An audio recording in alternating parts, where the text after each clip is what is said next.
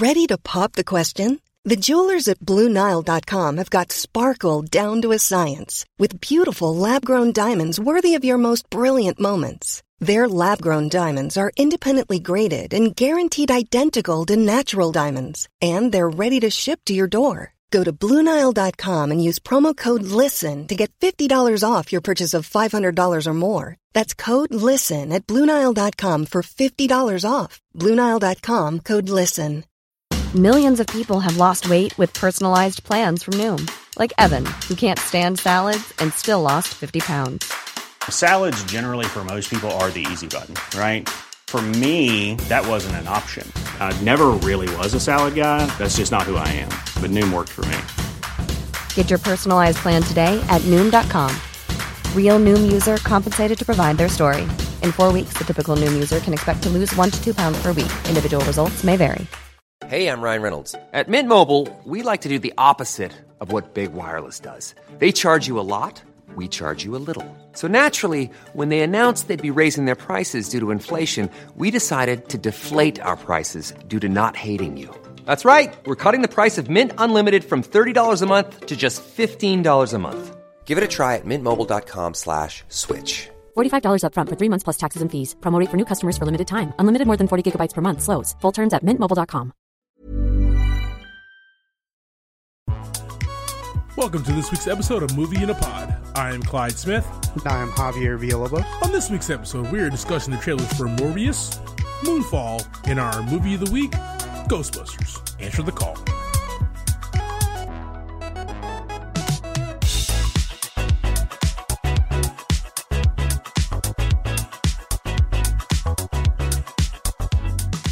Shirt is in frame. I want everybody to know. Stark Industries. I see that. Where where'd you get that shirt from? Kohl's. Yeah, dope. Yeah, dude. I um, was in Kohl's near my job. Nice, nice. Stopped in there before Halloween to get a jacket that I wanted, Good. and it's actually like one of those like puffy vest things. Okay.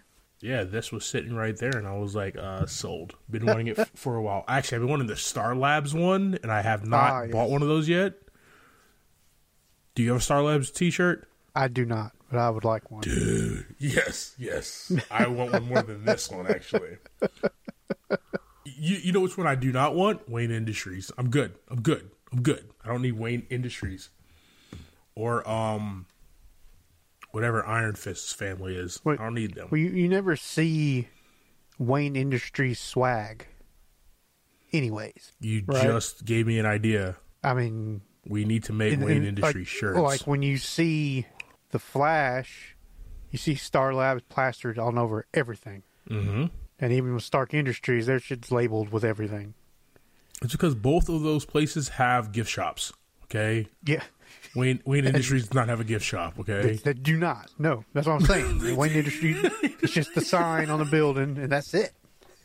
that big ass W, right? Yeah, they don't. They're, everybody wears suits. Nobody wears. There's no casual Friday. Yeah. no, no casual Friday. That's it. Or, You're right. They don't. They don't have gift shops. They don't. They don't sell merch. At Wayne Yeah, dude. So like when I worked at Wells, right, we have like Wells wear, which is like Oh, the yeah, store that we can go buy like Wells Fargo stuff. But your your, your wife has a couple of polos and stuff from Oh, yeah. them. Yeah, Wayne Enterprises, none, none of that. Nope, nada. Nope. You don't get Don't any even uh, ask. any gift bags or stuff. little stuffed uh, Batman bears. They don't have those You just gift shop. you just you just work, you get a paycheck, and don't die in Gotham. Those are your, three things that you get. Okay. That's that's your that's your job, job description right there if you work for Wayne. Yeah. Wow. Uh, we're cutting that, and that's going to be our our clip. That's by fine. the way, just letting you know. I love how fantastic that was. How we doing, bro? Doing great, man. How's it going over on your end? Hey, man, knocked out a Monday. Uh, Oh, yeah. so it's not bad, not bad at all, man.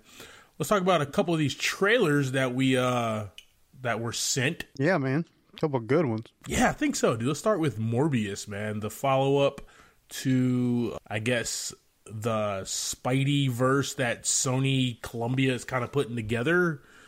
You know, they have the rights to all of Spider-Man characters. Yeah, so they're kind of building their own kind of weird universe, Yeah, but I mean, after Venom, is it really its own universe anymore? bro. It's a universe within the multiverse, right? Yeah, it's I like think- a I think subset, that is a fact. right?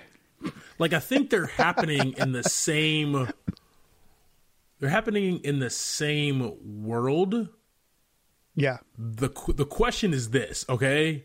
Obviously, what happened at the end of uh, Venom: Let There Be Carnage was kind of funky. It was the snap. It wasn't the snap. What was going on there, right? There was a Yeah. lot. But the Yeah. question is this: Did the snap happen in this world, or did Venom incur? Like, it's just a lot of questions, a lot of unknowns. But we got Mor- Morbius here, another abstract character from the Spider universe with your boy in this, man. What'd you think about this trailer, brother? I mean, which boy are we talking about? Uh, Tyrese, right? That Obviously, yeah, the main That's the character. star- that's the star, right? that's the star of the movie, dude. Jared Leto, man, another creepy character for him. yeah. We've seen him do do a few of these, and he's always very good in these roles. Very, uh, I would say, uh, method. Is it called method acting? They really step into the you know to the mind of the character, and I, I don't see any difference in this movie for him stepping into that role and pushing that that boundary for the character. You know, I think this is a good cast for this type of uh, character in MCU. Yeah, man. I think this is going to be the type of movie where it's either going to be really, really, really good. Or be really, really, really trash. Yes. Now, we got Jared Leto, Michael Keaton returns.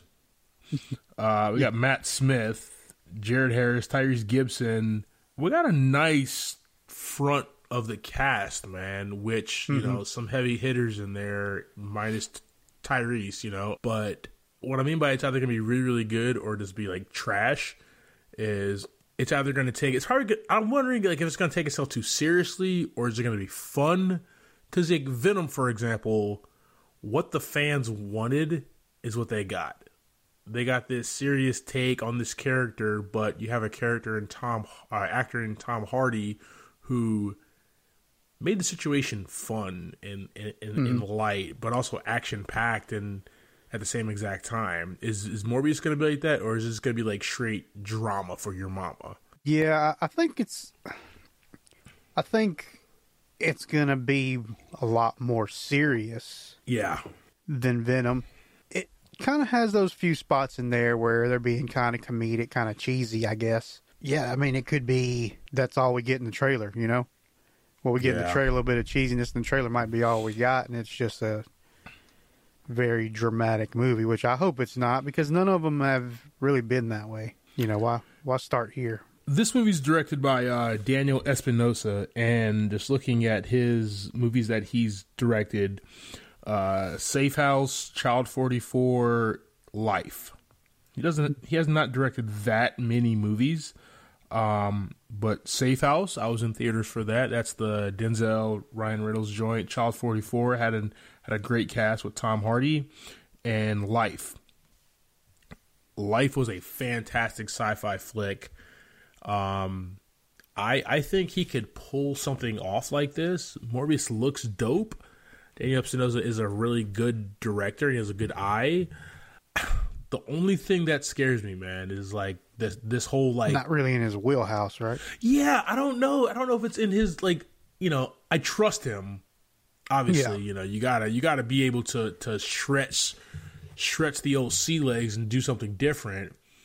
I just want it to make sense within the universe that's being created because it takes place in New York. Yeah, I mean, depending on how this comes together in the long run, which it seems, you know, six months to six months, it changes, right? One at some point, we're like, okay, maybe all these movies will collide, and then another point, they're like, yeah, these movies are never going to collide. so, you know, in the long run, this could spring to Blade. You know, it could roll into Venom, could roll into the MCU somehow. because I mean, in the in the big scheme of everything Marvel, everything's they're all connected one way or another. There's all kinds of easy ways for them to step in the door. Will that happen on this? It's all about those damn contracts. Yeah. Yeah, but will it happen on this side of the universe? You know, you have to wait it out like every other one. Yeah. I mean, Jared Leto looks dope in this movie, um, chest all out and everything. You know, with the pecs and all. But I don't know, man. I'm I'm excited for this, but at the same exact time, hesitant that like episode one, The Phantom Menace, like, what if this movie sucks? You know what I mean? Like, Yeah, like, I just, it's one of those for me. So yeah. I mean, even with with Jared Leto, that's a uh, kind of a weird step too, right? Because he doesn't really play the jokey guy. We'll see if we'll, we'll see if he's got some uh, some comedy chops on him. He might have to go to the Laugh House a few nights, try to get some open mics in, see what's going on. I don't know where the Laugh House is at. That's just the first place that popped in my head. I, I think it's a real place somewhere in the I mean, world. I know it's a real right? place. I, it's a real place. I just I've never inv- been invited to do stand up there. I, that's what I'm saying. You know, that's what I'm waiting for. it might not be a real Um, place then if they haven't invited you. So let's talk Moonfall, man. Yeah, We got this trailer, and this looks like another movie that's going to be um, in the same vein of like the day after tomorrow, 2012, Independence Day. Uh, you know, uh, the colony. Like it looks like Yeah. all these movies, and these all these movies were done by the same person, R- Roland Emmerich. Man, he is the master of large scale chaos. He's the director who's given us all these movies where the world's basically going to end unless you do something about it. right. He's he's that guy. He gave us Independence Day. If you've never seen Independence Day, I don't know what the hell you're doing on July 4th every year, but uh, you should be watching this movie, right? It's tr- tradition. Just watch it. But I mean, tomorrow somebody needs to just watch it tomorrow afternoon after Exactly. they, or Thursday afternoon after they listen to the pod. They should go watch. it. Yes, yes. You should skip dinner after work and just watch Independence Day. It's about three hours long. You're welcome. But it's the first movie that I can remember at the age of now at the age of 34 that was just like so grand and so big scale and such a large cast and everybody had their own components to basically save the day. I kind of get that with this trailer Moonfall. I don't the only thing I don't get is what the hell is the moon? really, right? And I guess that's the mystery. Yeah, it's real weird because it's like once you get to the end of the trailer, to me it feels like the moon is attacking Earth. yeah, that's exactly the feeling that I get. Yeah, I mean it's like it, it's something's something's been living in the moon, or the moon isn't even real, or the inside of the moon has been changed some way or another, and then it's just coming to attack her. Like, You know what we do? We get Michael Pena and Patrick Wil- Wilson on the job, okay, to Yes. save the day. agreed, agreed. Get Halle Berry in there as well, and that's what Roland Emmerich does. Okay, he gets these characters together, gets these actors together. You're like, yo, um, I, I couldn't get a hold of Will Smith or Mark uh, or Jeff Goldblum, excuse me. So I got you guys. Uh, go save the day. Go save the day. Yep. go save the day there. So it's gonna be epic. It's gonna be big. The only thing that I'm scared of these days when it comes to a movie like like this is like this is gonna be a big scale movie. But the beautiful thing about Independence Day and why Independence Day holds up so well is they use a lot of practical effects with Yeah. the CGI. Independence Day re- Resurgence was not good. One because the script was trash, but two, I think they relied too heavily on just CGI everything. Yeah, I mean this one's going to be CGI. Yeah, but I, w- I hope they do like some type of practical, right? Like, give me some type of practical. That's what brings. I, I, I'm going to be in the theater for this because I love anything Yeah. Roland Emmerich does. But at the same exact time, though, like I want mo- movies like this to do well. I want his movies to do well. But I think to draw people in, you're gonna need to kind of bring some practical effects. I mean, that's why Christopher Nolan is fantastic at everything he does. He tries to do everything practical. People want to see that. Yes, his movies are Yeah. confusing as hell, but you're looking at some great practical effects, and you're like, how the hell did he pull that off? I think the premise of the movie and kind of what we see in the trailer, I don't know. I, I don't see much in this movie that they'll be able to do practical. To be honest with you. And that pisses me off. Yeah. That's the part that pisses me off. exactly. Yeah, I mean, I, I don't see anything unless they're out there building moons. that would be actually dope. I mean, it really would, but Like, obviously not to scale. That would be impossible, but you know, just a just Something. a small moon, small moon, and a bunch of like out. toddlers. Just need a bunch of toddlers in spacesuits out there, so it looks like grown people. I thought I just got what, what you meant by the toddlers.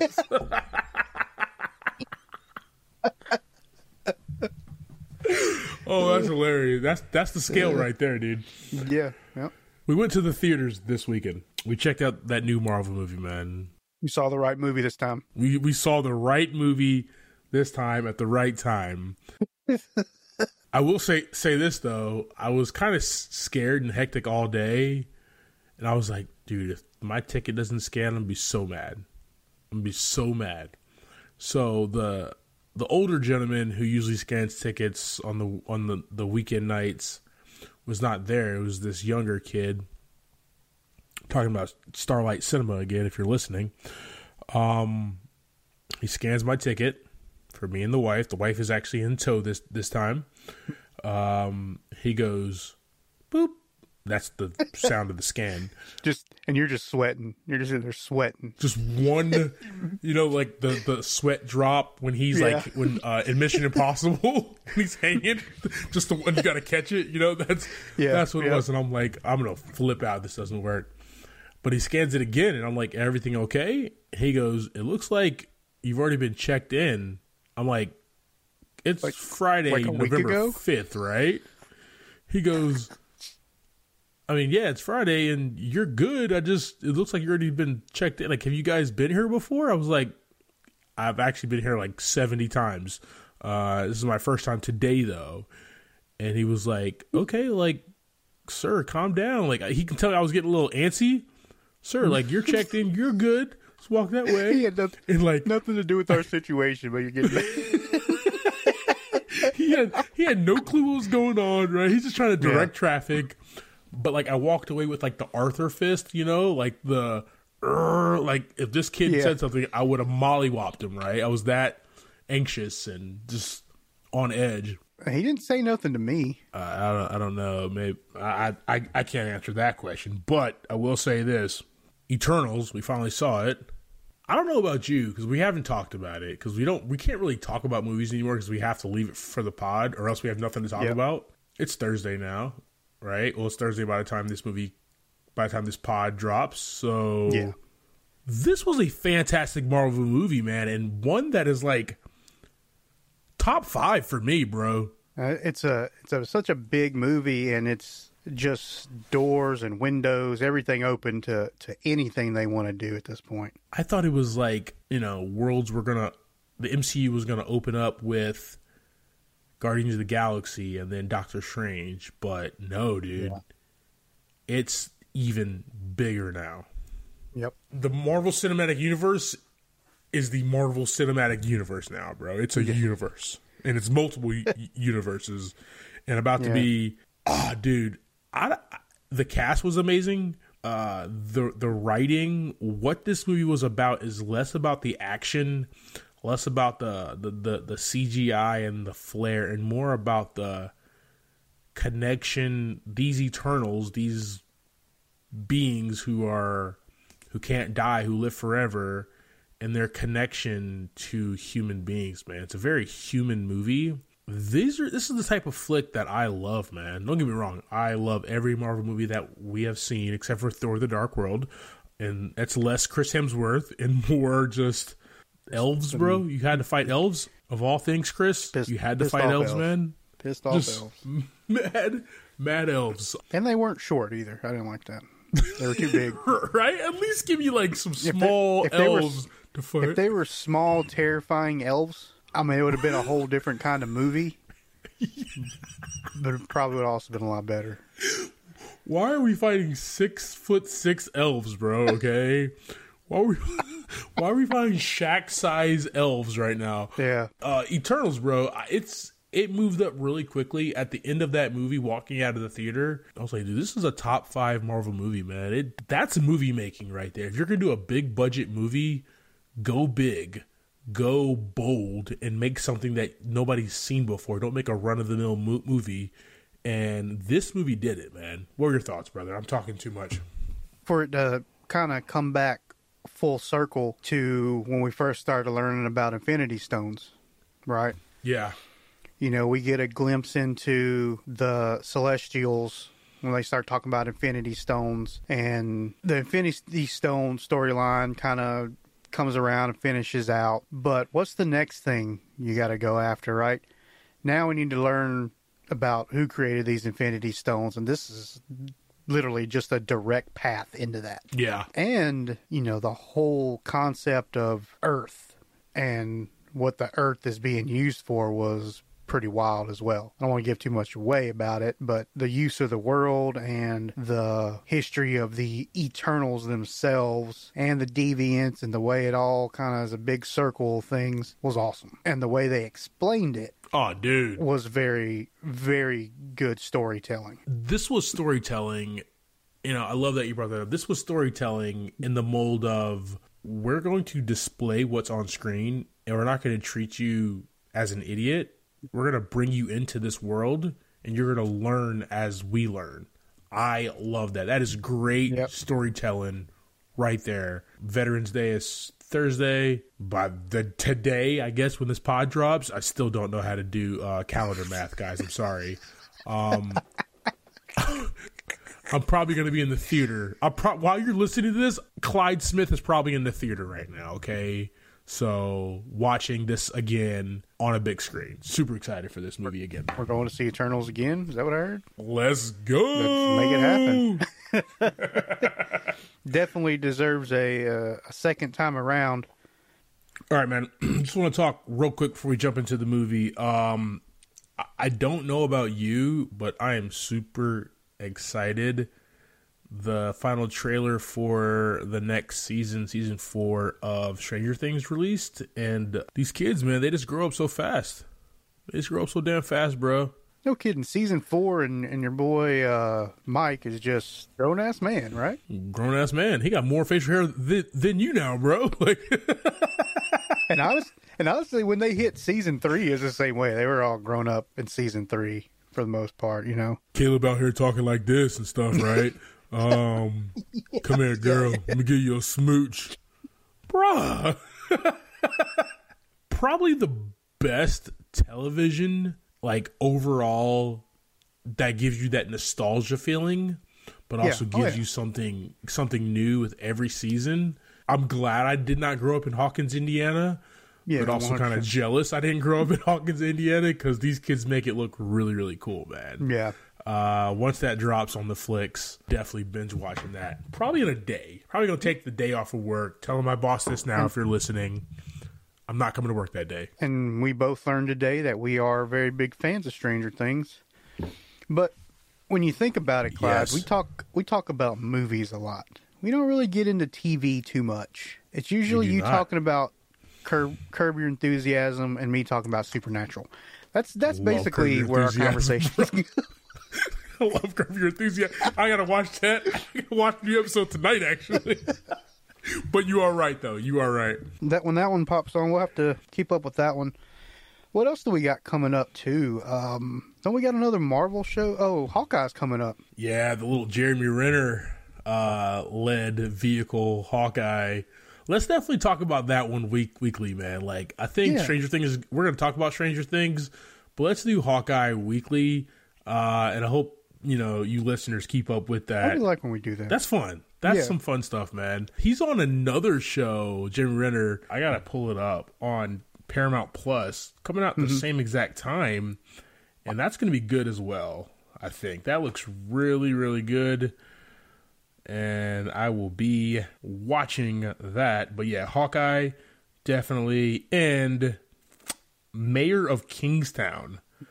That looks like a fly. Really, really slick, dope show. So, gonna be excited Spider about that one. we got some good stuff coming up here at the end of the year and at the beginning of the year. Let's go. Yes, sir. All right, guys, we're to take a quick break and we'll be right back.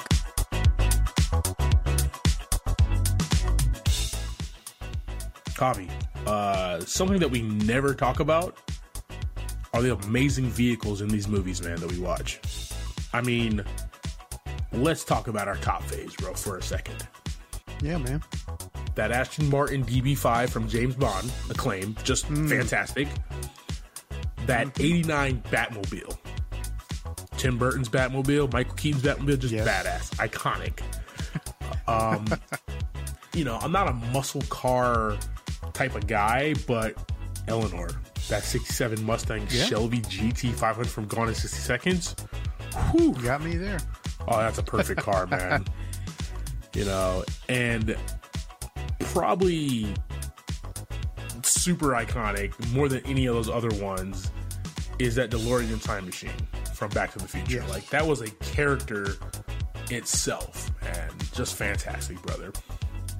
Just classic dope vehicles that helped out our protagonists get through their, their movie, man. What are some of your favorites? Of course, the DeLorean. 100% agree with that one. Oh, fantastic.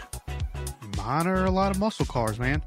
Uh, 1977 Pontiac Trans Am from Smokey and the Bandit. Fire. Dom's 1970 Charger from the first Fast and the Furious. Interesting fact, I have a photo next to one of those cars that I took at Universal Studios when I was younger. Ooh. Ooh, nice. Uh, 1958 Plymouth Fury from Christine. And that Ferrari 250 GT from Ferris Bueller's Day Off. Dude, that one from Ferris Bueller's, man, is just fantastic. Oh, yeah. What's your favorite? Well, it's going to have definitely have to be Dom's Charger overall. Uh, just American muscle. No matter where you go, these things make a statement. Yeah. What about you? Which one would you choose? It's that DB5, man. It's the ultimate spy car. Like, I love James Bond. I always wanted to be a spy. Uh, you know, this car has pop out gun barrels behind the front headlights, revolving license plate, a champagne cooler in the armrest, smoke screen, oil slick. This car just screams badassery, man. Like, I wouldn't use any of those things, but super cool. Let me ask you a question though. Do you have to have a license to kill to drive it? You know what? You probably should. All right, team. So we want to hear about your favorite movie vehicles. You know the socials. Movie in a Pod on Facebook and at Movie in a Pod on Twitter and Instagram.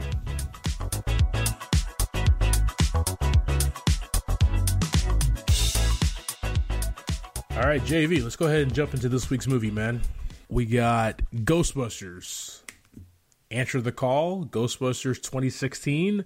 It was just actually just called Ghostbusters. Some other movies that came out this year in 2016, we got The Fifth Wave, Silence, Nocturnal Animals, Live by Night, The Girl on the Train, Passengers. Me and the wife actually watched Passengers during our honeymoon on Christmas Day in New Orleans. Uh, the Accountant, Miss Sloane, War Dogs, and a fantastic underrated Shane Black Christmas movie, The Nice Guys. Ghostbusters was directed by Paul Feig, written by Kate Dippold and Paul Feig. This thing had a budget of 144 million and brought in 229.1 million in the box office. Did all right. Did okay.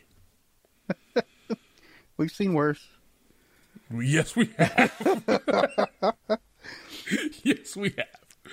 Our main cast in this one is lead Ghostbusters. We got Melissa McCarthy as Dr. Abigail Yates, Kristen Wiig as Dr. Erin Gilbert, Kate McKinnon as Dr. Jillian Holtzmann, Leslie Jones as Patricia Tolan, Chris Hemsworth as Kevin Beckman, Neil Casey as Dr. North, And then I'll mention Andy Garcia as Mayor Bradley.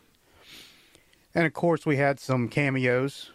They played different characters. They don't play their characters from the original movies.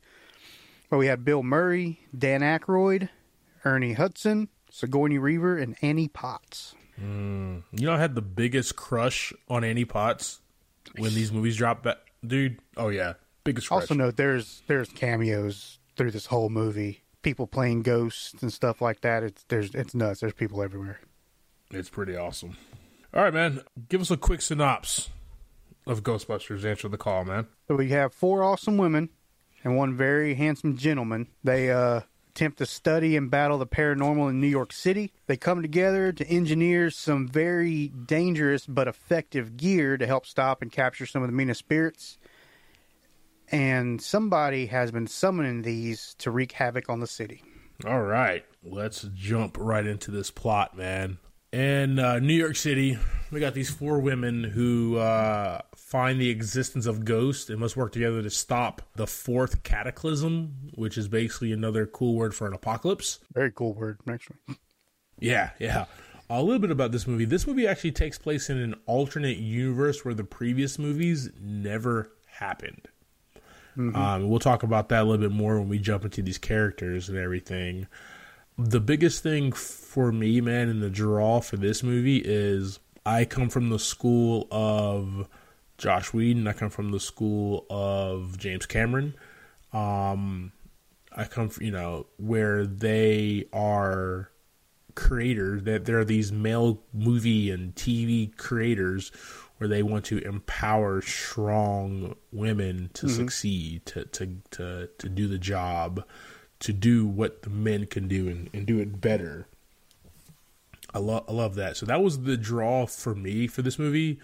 That's why I was in the theater for this. Also, it's a Ghostbusters movie, and Yeah. I mean, I have been a Ghostbuster many a times for Halloween, not just as a child, but as an adult. Right. Uh, Side note: I did see uh, kind of a Kickstarter thing for some uh, full-scale proton packs. We'll talk about that after the show. Let's go. But yeah, let's go ahead and jump into these characters, man. Straight off the top, we got the great, the awesome, the hilarious, right? Um, one one of the best like physical comedy actors, female actors. You know, she is as Doctor Abigail Yates, Abby for short. Uh, she's a childhood friend of Erin, uh, Kristen Wiig's character, who continues to work to provide proof that ghosts exist. Uh, she's working at this. pres- this her backstory is hilarious. So she's working at this prestigious like college that's only been around for twelve years, and it's like a Yeah. community college at that point, right? Like- where the dean is like in a in a in a uh, Hawaiian shirt, I guess, right?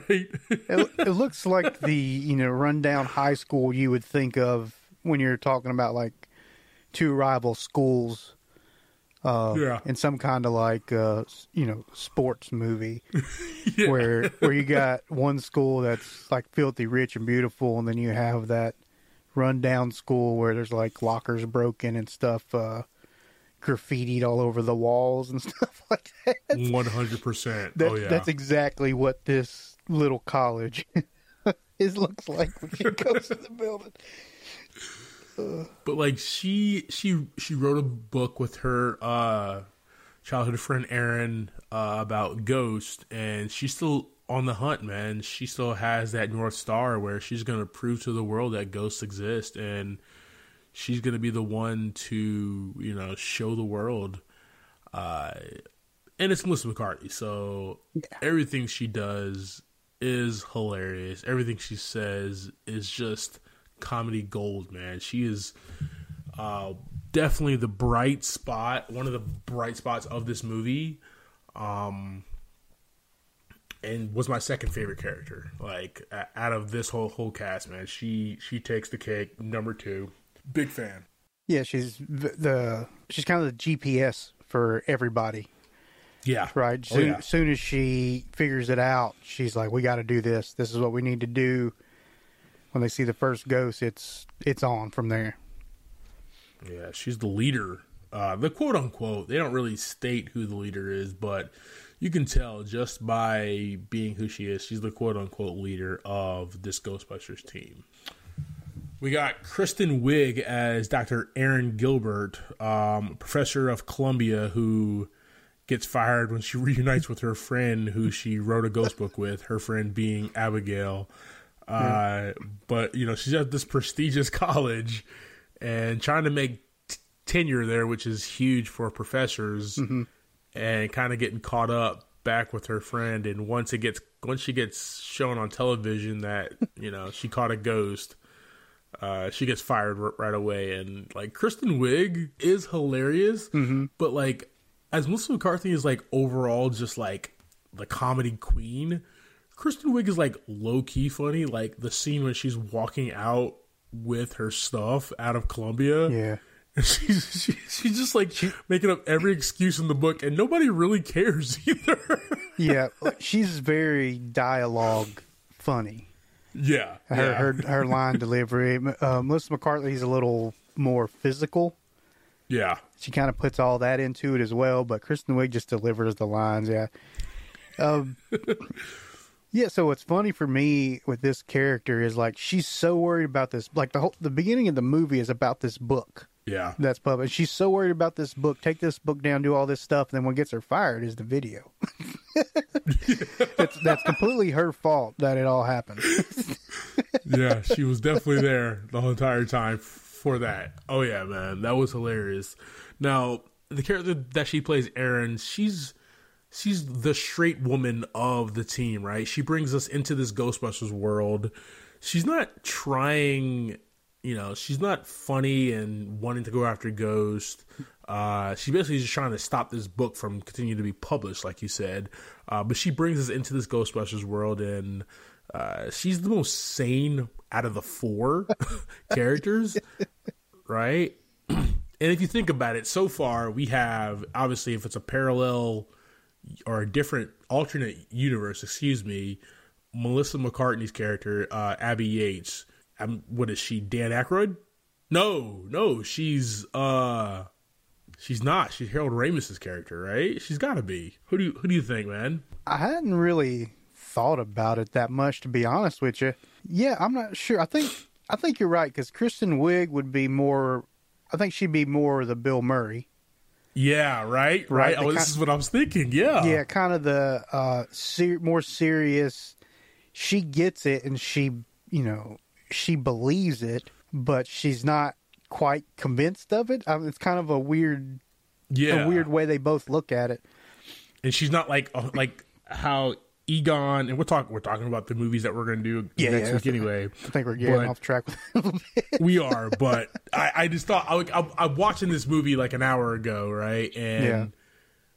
obviously, I've seen Ghostbusters, Ghostbusters two a thousand times, and I'm just like, okay, I've seen this movie a couple times, but I'm seeing it now, and I see the parallels, and I thought that was kind of cool how they did their own fresh take on these characters. Yeah. Obviously, with different names and everything, but it was really cool to kind of see the parallels. So, And I, I feel like like Melissa McCarthy would actually be more Dan Aykroyd, to be honest with you.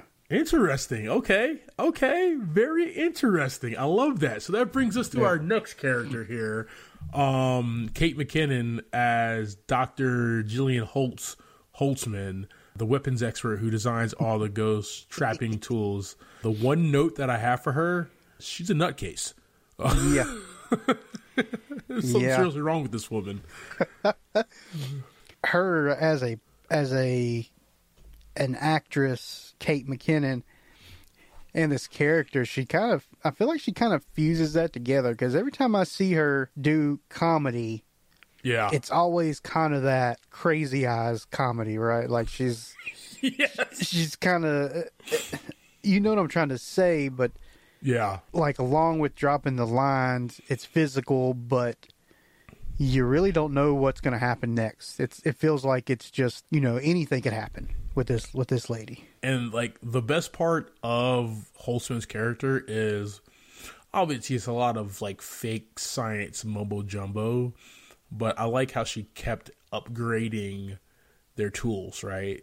their Yeah. their tech and stuff like, like that. And after after one f- failure, she tries something else and does this and does that and does that until that's that's the cool thing that I really liked that they, Yeah. you actually saw her, even though they were quick scenes and her talking about it, and you're at most time you're like, huh.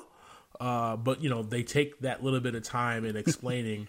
yeah, I did this, did this, flip this over here, right? Pull the pull the light switch, you know, added a stick of gum, and then we have our ghost trapping tool, right? You know, so I, I thought that was really really cool that they kind of definitely took the time Yeah. to do that. But she is definitely insane, and you're right. Something Kate McKinnon, who's amazing, Yes. uh, very talented. Something she does with her eyes that just is like, yo, um, this one could stab you in a, in a heartbeat, right? Yeah, she she gives me the the like you're saying the Harold Ramis, the Egon vibe of being the you know the the inventor, the engineer side of things. interesting, interesting. Because I would thought McCarthy is McCarthy. I keep on saying her name wrong. Excuse me. Is the Egon and Holtzmann is Stantz. I oh, that's what I was thinking. But I love that you I looked mean- at it a different way. I love how you look at it a different way, though. Yeah, I mean, it, I mean they could kind of swing either way. They kind of did the same thing, right? They were both the the tech side. Yeah, yeah. Hmm. I always thought Spengler was a little bit. Well, I mean, I guess if you really think about it, I guess uh, Dan Aykroyd was his character was a little bit more, a little bit Hands-on with crazy, tech, A right? little, bit- Yeah. little bit more, a little Lit- crazier than Right? um, Bill Murray. So, or not Bill Murray, uh, Harold Ramis, yeah. Harold Ramis. Yeah. Okay. Yeah. I mean, I get behind that too. Either way. All right, all right. So let's go ahead and uh, move forward here. We got Leslie Jones as Patricia Patty Tolan. Uh, she works as she at first works for the NYC transit subway system before joining the team. Definitely not a scientist, but knows her way around New York and New York's history. Uh, this was the grounded. Let's take all the science out of it. Like I'm street smart, obviously like the, like her like the character in the original. Um but it's Leslie Jones man I, I will say this about her um as as loud and kind of obnoxious she is at times she actually had, had some really good funny scenes in here man. I was surprised about that. Um and she just works as a fourth member of this team man. Definitely fun. Yeah, she's that. Not a doctor, not always thinking like the technical things, right? She's thinking the the street smarts. yeah She's using her street smarts, and then, and she also has a car, so that works out too. you're on the team Yeah, you're on. Yeah, my favorite character, man. I guess I'm just gonna jump in here with uh, Chris Hemsworth as Kevin Beckman, man, the receptionist for the Ghostbusters. Obviously, playing the part Annie Potts played in the original, but he plays it slapstick, stupid, dumb, like I feel like they were just kind of like, all right, Chris, uh, we're filming a movie today about Ghostbusters. Let's go. right, right. He's like he's like he's like, what direction you want me to go in? And they're like, we don't care, just do something. Yeah, just do you, so Chris. he ro- so he rolls up with those glasses without lenses, um, Because the mismatched vest that he wears. He's just the best character in this movie, man. I and you know you're you're watching this movie and you're like, oh, okay, Chris Hemsworth. I I've seen him do some comedy before, Yeah. and he's actually really good at it. Let's see how much he, he's gonna do in this movie. Oh, he's just gonna be the receptionist, and they're gonna go out and you know save the day and all this stuff. Cool, cool, Yeah. cool, cool, cool. No, turns it on his head in the beginning of the third act, where he is front and center, the main character, right? Like Yes. at that at this Yep. point, man. And it's Chris Hemsworth. There's nothing this guy cannot do, man. He's Thor for crying out loud.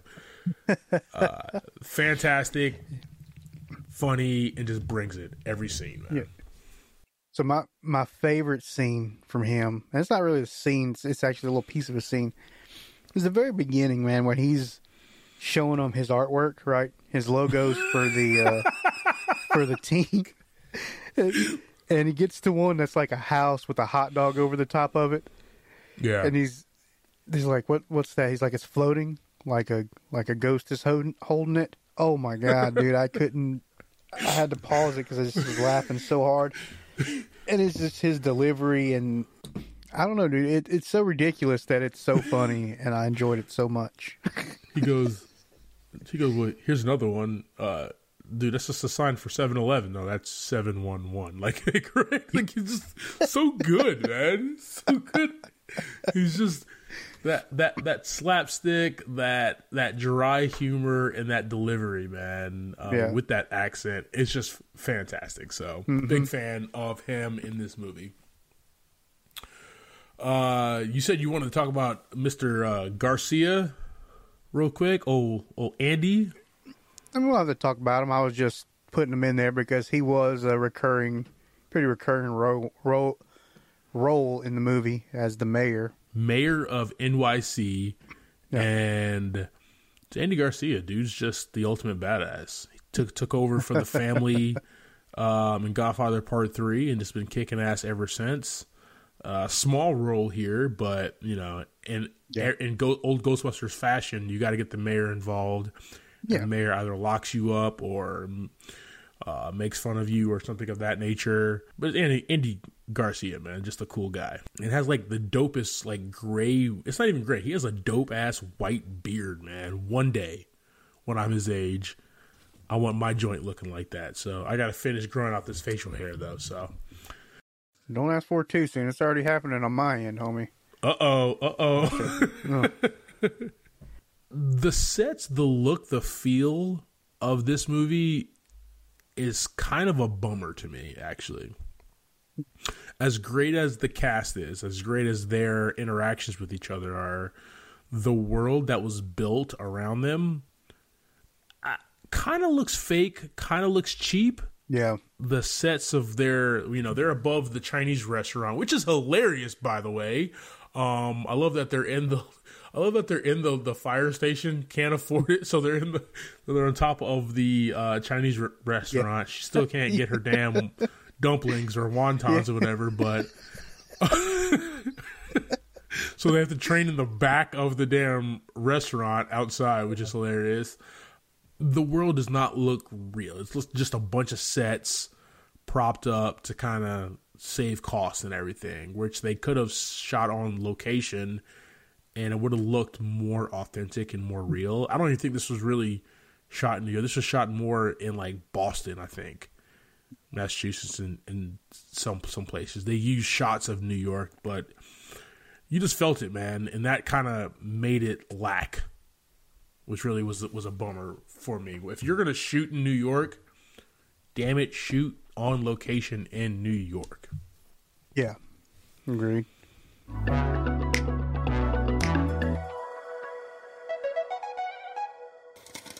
All right, guys. So that is our conversation about Ghostbusters. Answer the call. Uh, Javi, what do you think about this movie, man? How many ratings, how many buckets of popcorn you give it?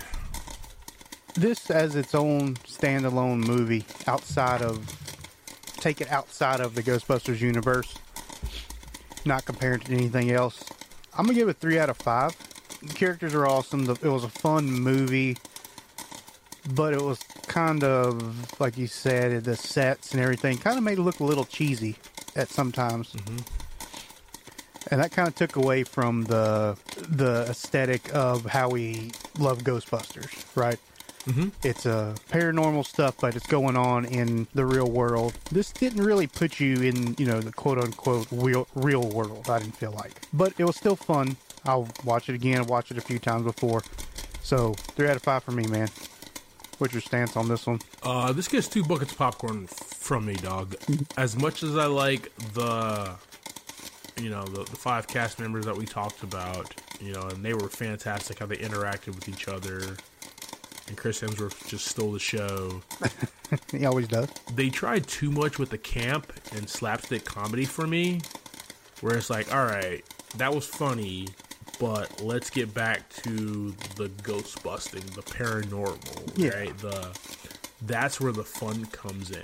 That's where the en- engagement of the fans mm-hmm. come in, and it, it, it, it it's hard because you know taking as cl- as near and dear go. It's like literally in my heart, Ninja Turtles, Ghostbusters, like one and two, right? Just from my childhood. So it's really tough, you know, from the '80s. So it's really tough Yeah. to take that away.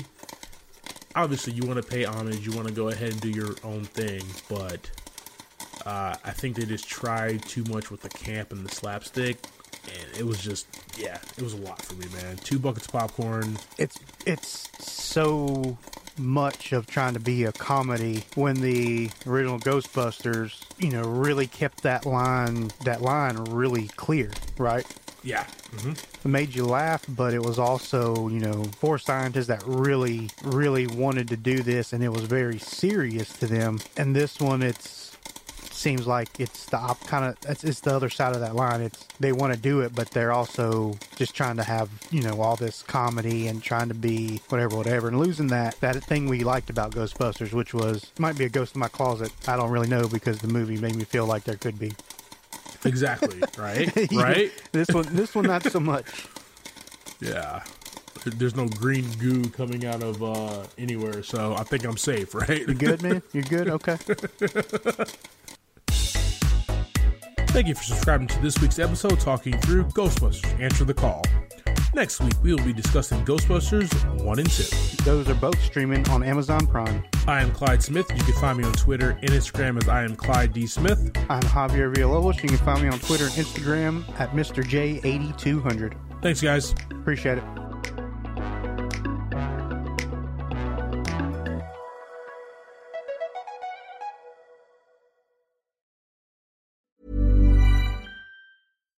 When we're on a budget, we still deserve nice things. Quince is a place to scoop up stunning high-end goods for 50 to 80% less than similar brands. They have buttery soft cashmere sweaters starting at $50, luxurious Italian leather bags, and so much more. Plus, Quince only works with factories that use safe, ethical, and responsible manufacturing. Get the high-end goods you'll love without the high price tag with Quince. Go to quince.com slash style for free shipping and 365-day returns. Even when we're on a budget, we still deserve nice things. Quince is a place to scoop up stunning high-end goods for 50 to 80% less than similar brands. They have buttery soft cashmere sweaters starting at $50, luxurious Italian leather bags, and so much more. Plus, Quince only works with factories that use safe, ethical, and responsible manufacturing. Get the high-end goods you'll love without the high price tag with Quince. Go to quince.com slash style for free shipping and 365-day returns.